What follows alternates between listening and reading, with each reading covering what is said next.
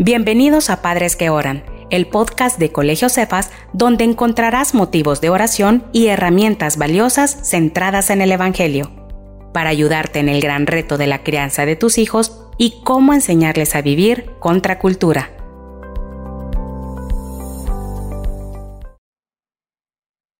Eh, haciendo una pequeña recapitulación, las primeras tres sesiones hablamos de la realidad de ser padres nosotros, nuestros hijos y el mundo en que vivimos.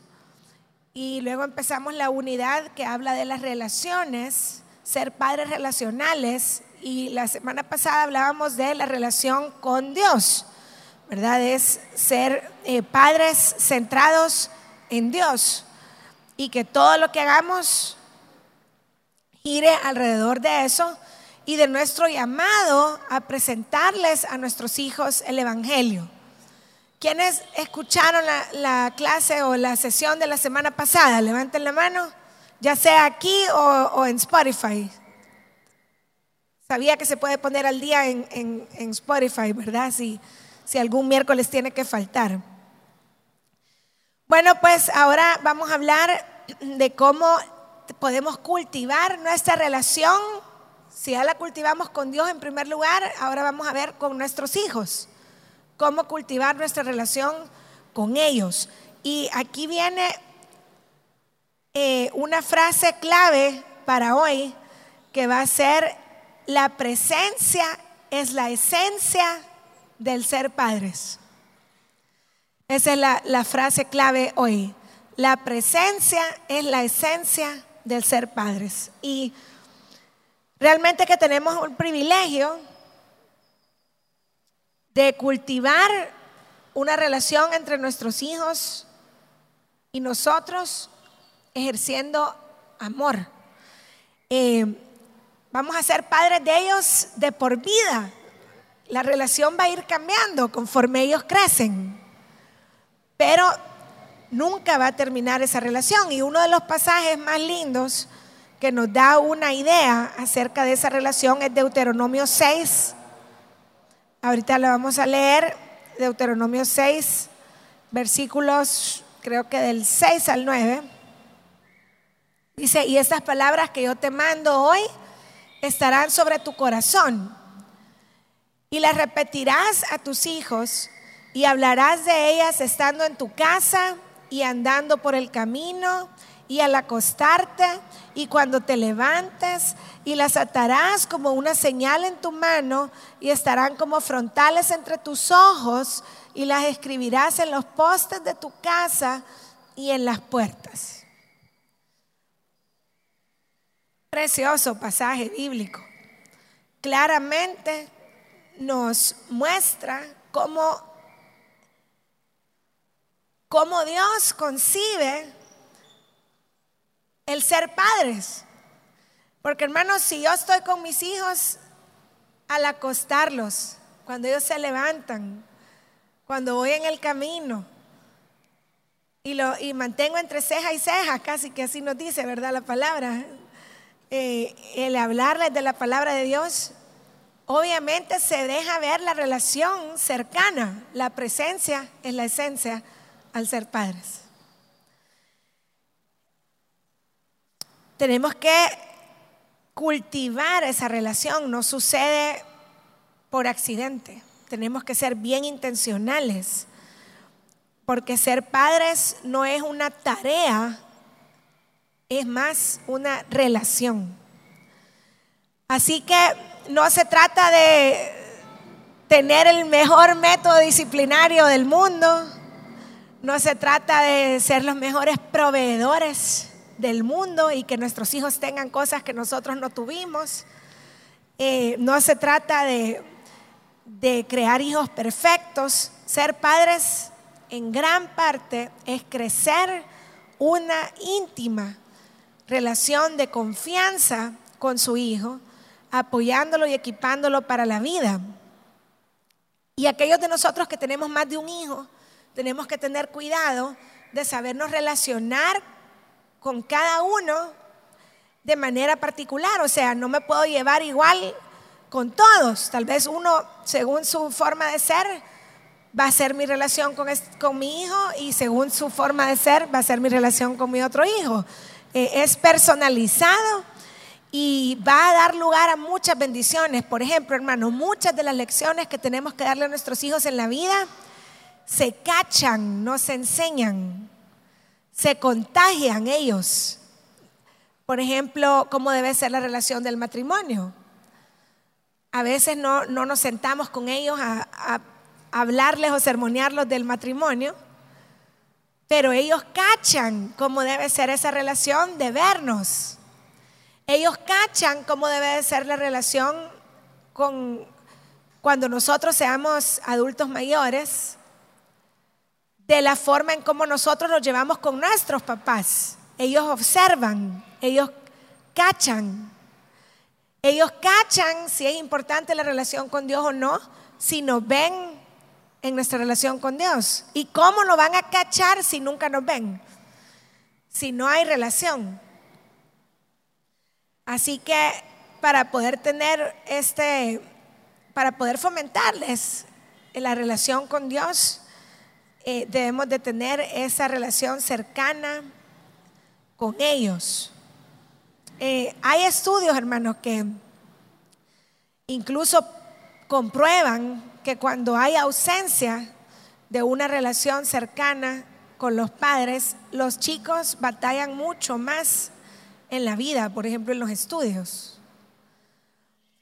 Y puede ser que usted esté criando a sus hijos en un hogar monoparental y haga falta papá o haga falta mamá por alguna circunstancia de la vida.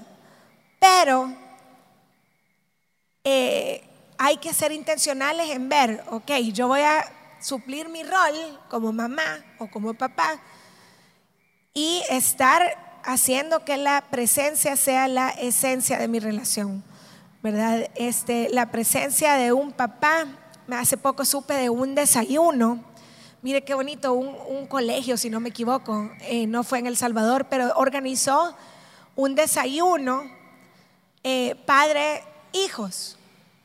Entonces cada chico iba al desayuno, como que aquí pusiéramos, y deberíamos de hacerlo tal vez, eh, para el Día del Padre, poner mesas en todo esto y que cada chico venga a desayunar con su papá. Pero el colegio se dio cuenta que muchos chicos no tenían papá. Entonces puso un anuncio en la iglesia del colegio que quienes se voluntariaban, que hombres de la iglesia se ofrecían como voluntarios a venirse a sentar con los chicos que no tenían papá. Y como era una organización súper grande, parece que como 500 hombres se ofrecieron a venirse a sentar con los chicos que no tenían papá y se sentaron a desayunar con ellos. Una figura paternal para nuestros hijos, el Señor la puede proveer. Si usted es madre soltera o, por alguna circunstancia de la vida está eh, criando a sus hijos sin el papá, este, pidámosle al Señor que provea una figura paternal. Puede ser su hermano, puede ser su papá o algún eh, líder lleno del Señor en la iglesia. Pero bueno, ser padre se trata de la presencia. Por supuesto, la presencia de Dios en nuestras vidas y nuestra presencia en las vidas de nuestros hijos. Ahora, esto es sencillo, hermano, no es nada del otro mundo lo que estamos hablando, todos lo sabemos. Pero ¿cuál es el problema? Al, al aterrizar en nuestras vidas personales, el problema es que estamos ocupados. Estamos queriendo ganarnos el pan de cada día. Estamos queriendo perseguir otros retos personales o, sueños personales. Estamos queriendo cultivar nuestros matrimonios. Estamos queriendo, tal vez con achaques de salud. Aunque eso es para los más mayores, ¿verdad? Esta reunión de padres que oran no vienen, los achacosos de salud. Eh, estamos queriendo eh, incluso servir en nuestras iglesias y todo esto hace que al final estemos bien ocupados. Y, la vida a veces, hermanos, está cada vez más difícil y ganarse el pan está cada vez más difícil y al final hasta nos sirve de excusa de decir, es que estoy siendo un buen papá porque estoy proveyendo, me estoy rebuscando si yo por ellos lo hago. Pero eh, esto es comprensible, hermanos, pero y, sí es importante que proveamos, que proveamos, perdón, para nuestra familia, pero es importante que le pidamos a Dios sabiduría para saber tener nuestras prioridades en orden y balance del tiempo. Eh, revisar, ¿verdad? Hacer un, hace poco el Señor me guiaba a hacer un presupuesto de mi tiempo. Y decir, va, tengo 24 horas al día. De esas 24 tengo que dormir por lo menos 5, vea, por lo menos, porque si no anda uno todo hasta malhumorado, no porque médicamente sugieren 7, pero ese es difícil. ¿Quiénes logran dormir 7 horas? Levanten la mano. ¿Quiénes duermen más o menos unas 5 o 6 horas? Quizás, ¿verdad? Pero miren, hermano, deberíamos de pedirle al Señor como meta, porque a veces al andar cortos de sueño hasta andamos más reactivos con los hipotes, ¿verdad? Deberíamos de pedirle al Señor em, dormir aunque sea media hora más. Eh, no sé, debería, yo digo que le reto a que hagamos un, que haga un presupuesto de sus 24 horas. Y luego a la par pongamos todas las metas y responsabilidades que tenemos. Y hay el consejo que se dan los expertos en organización de tiempo es que uno coloque en su agenda, o sea, en su presupuesto de 24 horas, metamos primero las cosas más importantes. No sé si ustedes alguna vez han visto esa ilustración a donde uno tiene un, digamos, un guacalón transparente, me hubiera traído aquí para ilustrar. Este, y entonces si yo meto el montón de rocas en desorden, no me van a caber. Si aquí tuviera un montón de rocas y empiezo a meter, no me van a caber. Pero si yo meto primero las rocas grandes y luego las chiquitas, la arenilla, caben bien. Entonces, no sé si han oído esa ilustración, creo que es de Stephen Covey. Eh, el punto, hermanos, es que agarrar las 24 horas, poner a la par cuáles son mis responsabilidades y mis metas y empezar a meter primero las rocas grandes, ¿verdad? O sea, mi relación con Dios es una roca grande, no puede faltar. Mi relación con mis hijos, con mi pareja, otra roca grande, no puede faltar. Y mi trabajo, ¿verdad? Y así meter sus prioridades eh, indispensables primero y luego ya puede meter las cosas que usted ve si le caben o no le caben, si hacer ejercicio debería de ser una, una prioridad, porque para cuidar el templo del Señor, yo confieso que me cuesta un montón, pero eso también es cuidarnos para el Señor y para nuestros hijos, ¿verdad? Para durarles más. Entonces, eh, le invito y le reto a que hagamos un presupuesto de nuestro tiempo y veamos cómo lo estamos invirtiendo. No seamos, bueno, la Biblia misma dice, Señor, enséñame a contar mis días con sabiduría, ¿verdad? O sea, no seamos no intencionales cuando viene o se trata de eh, cómo estamos viviendo nuestra vida y qué metas estamos persiguiendo. Hay que orar por ellos hay que mostrarles amor y hay que perseguir una relación con ellos. Bueno, a veces no solo son nuestros horarios los locos, sino que también los horarios de ellos, porque tal vez usted tiene un chancecito, pero de repente a esa hora su hijo tiene clase o tiene un compromiso o va a ir a algún lado. Eh, ¿Cuántos acá tenemos hijos universitarios de los que estamos presentes hoy? Solo la hermana Noemí. También, ¿tenés hijos? Lupita, Caro. Ok. Hasta graduados de universidad, dicen por ahí. Está bien. Entonces, es a veces difícil coincidir, pero es de ser intencionales, no distraernos con lo que el mundo dice y no, este, no ser, los gringos dicen mindless, es hacer las cosas sin mente, ¿verdad? O sea, por automático. Ahora, la cuestión es, hermanos, que estamos compitiendo contra influencias en, en las vidas de nuestros hijos. Entonces, si ellos pasan con mucha influencia de sus compañeros y de sus redes sociales y poca influencia nuestra, es grave una ausencia de relación, porque una ausencia de relación implica ausencia de influencia. Y por ahí me acuerdo yo que mi papá desde siempre lo he escuchado enseñar esto, que a medida que nuestros hijos crecen, vamos teniendo el control, va como para abajo. Uh, mientras ellos crecen tenemos menos control. Pero mientras ellos crecen, la línea de influencia debe ir de abajo para arriba. Mientras su hijo va creciendo, usted va a poderlo controlar menos, pero ahí es donde debemos de tener la relación firme para que haya influencia, para que aunque no aunque no estemos enfrente de ellos, ellos hagan lo correcto, para que ellos consulten, mira papá, ¿y vos qué pensás? Aprovechemos la relación desde chiquitos. Usted puede decir, ay hermana, usted hablando de universitarios, mi hijo está en kinder. Pues sí, antes de los 10 años se fundan las bases para la influencia. Así que cada vez más tiene que crecer, va disminuyendo el control, pero va creciendo la influencia. ¿Cómo está usted cultivando su relación para la influencia? Así que bueno. Para no repetirme muchos hermanos, quiero terminar dando este tip práctico, aparte de hacer el, inventario o el presupuesto de sus 24 horas.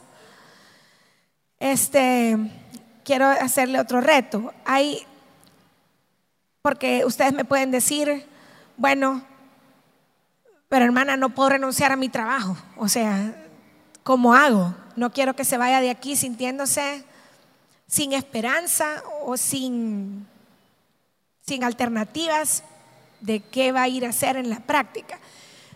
Hay momentos preciosos durante el día. Esa es una enseñanza que hemos tenido en Padres que Oran desde hace años. Hay momentos clave durante el día que todos podemos aprovechar con ellos. Uno es cuando ellos se levantan. Tratar de ser intencionales y poner nuestra mente en ellos unos minutos cuando los recibimos que recién se levantaron. Otro es cuando los vamos a acostar.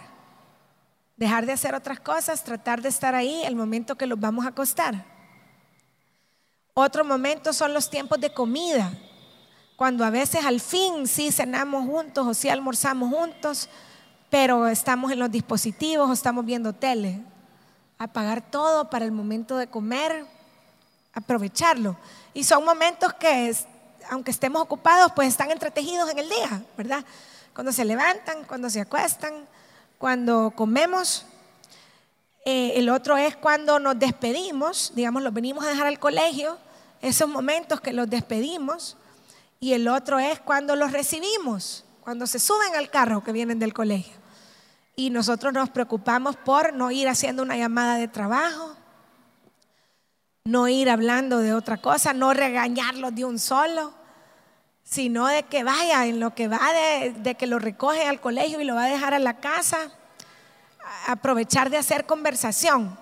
Y una clave, con esto termino, bien temprano estoy terminando hoy, eh, no hay que hacer preguntas cerradas en ese rato en el carro o en el rato en la, en la comida. Una pregunta cerrada, por ejemplo, es la cual ellos se puedan zafar rápido diciendo, bien, mal, nada nuevo. Sí. Es frustrante cuando usted le quiere sacar plática a su hijo y, ¿cómo te fue? Bien, nada nuevo. No. ¿Verdad? Y se ríen porque les ha pasado. Entonces mejor hagamos preguntas abiertas. ¿Qué es lo mejor que te pasó en este día? ¿Qué es lo más difícil que te pasó en este día? ¿Verdad? Eh, ¿Cómo te fue ahora con tu amistad con no sé quién? Contame qué es lo último que has hecho en matemáticas. No sé, sáquele plática. ¿Verdad? Así que, hermanos, es importantísima la relación. No hay relación, no hay influencia sin relación. Y mientras ellos van creciendo, vamos a tener menos control. Necesitamos la influencia. Así que vamos retados. ¿Quiénes van a tomarse en serio lo de hacer el presupuesto de las horas del día? Levanten la mano. Todos tenemos 24. Ahí sí. No hay más. Eh, otra cosa, en Telegram les voy a mandar ahora la hojita de marzo para el devocional familiar. Eh, para que en marzo empiecen como familia a invertir, hermanos, no se van más de 10 minutos. Solo pone el capítulo del día, lo leen juntos, luego ven el video del día en la página del pastor Javier, que se los puedo compartir también en el, canal de YouTube, en, en, Telegram, y luego oran. Ora a alguien diferente cada día, un día el papá, un día la abuelita, un día la mamá, un día un hijo, un día el otro. Instale su devocional, ¿verdad? Y, eso también va a dar lugar a, ver, bueno, ¿y por qué quiere orar este cipote? Vea qué es lo que anda en la mente. Y, a fomentar la, relación y pláticas significativas. Amén. Va. Eh, Janet, Janetita, si nos ayuda con la intercesión para cerrar este tema. Gracias por acompañarnos. Recuerda que no somos padres perfectos, sino que por la gracia de Dios somos padres que oran. Hasta el próximo episodio.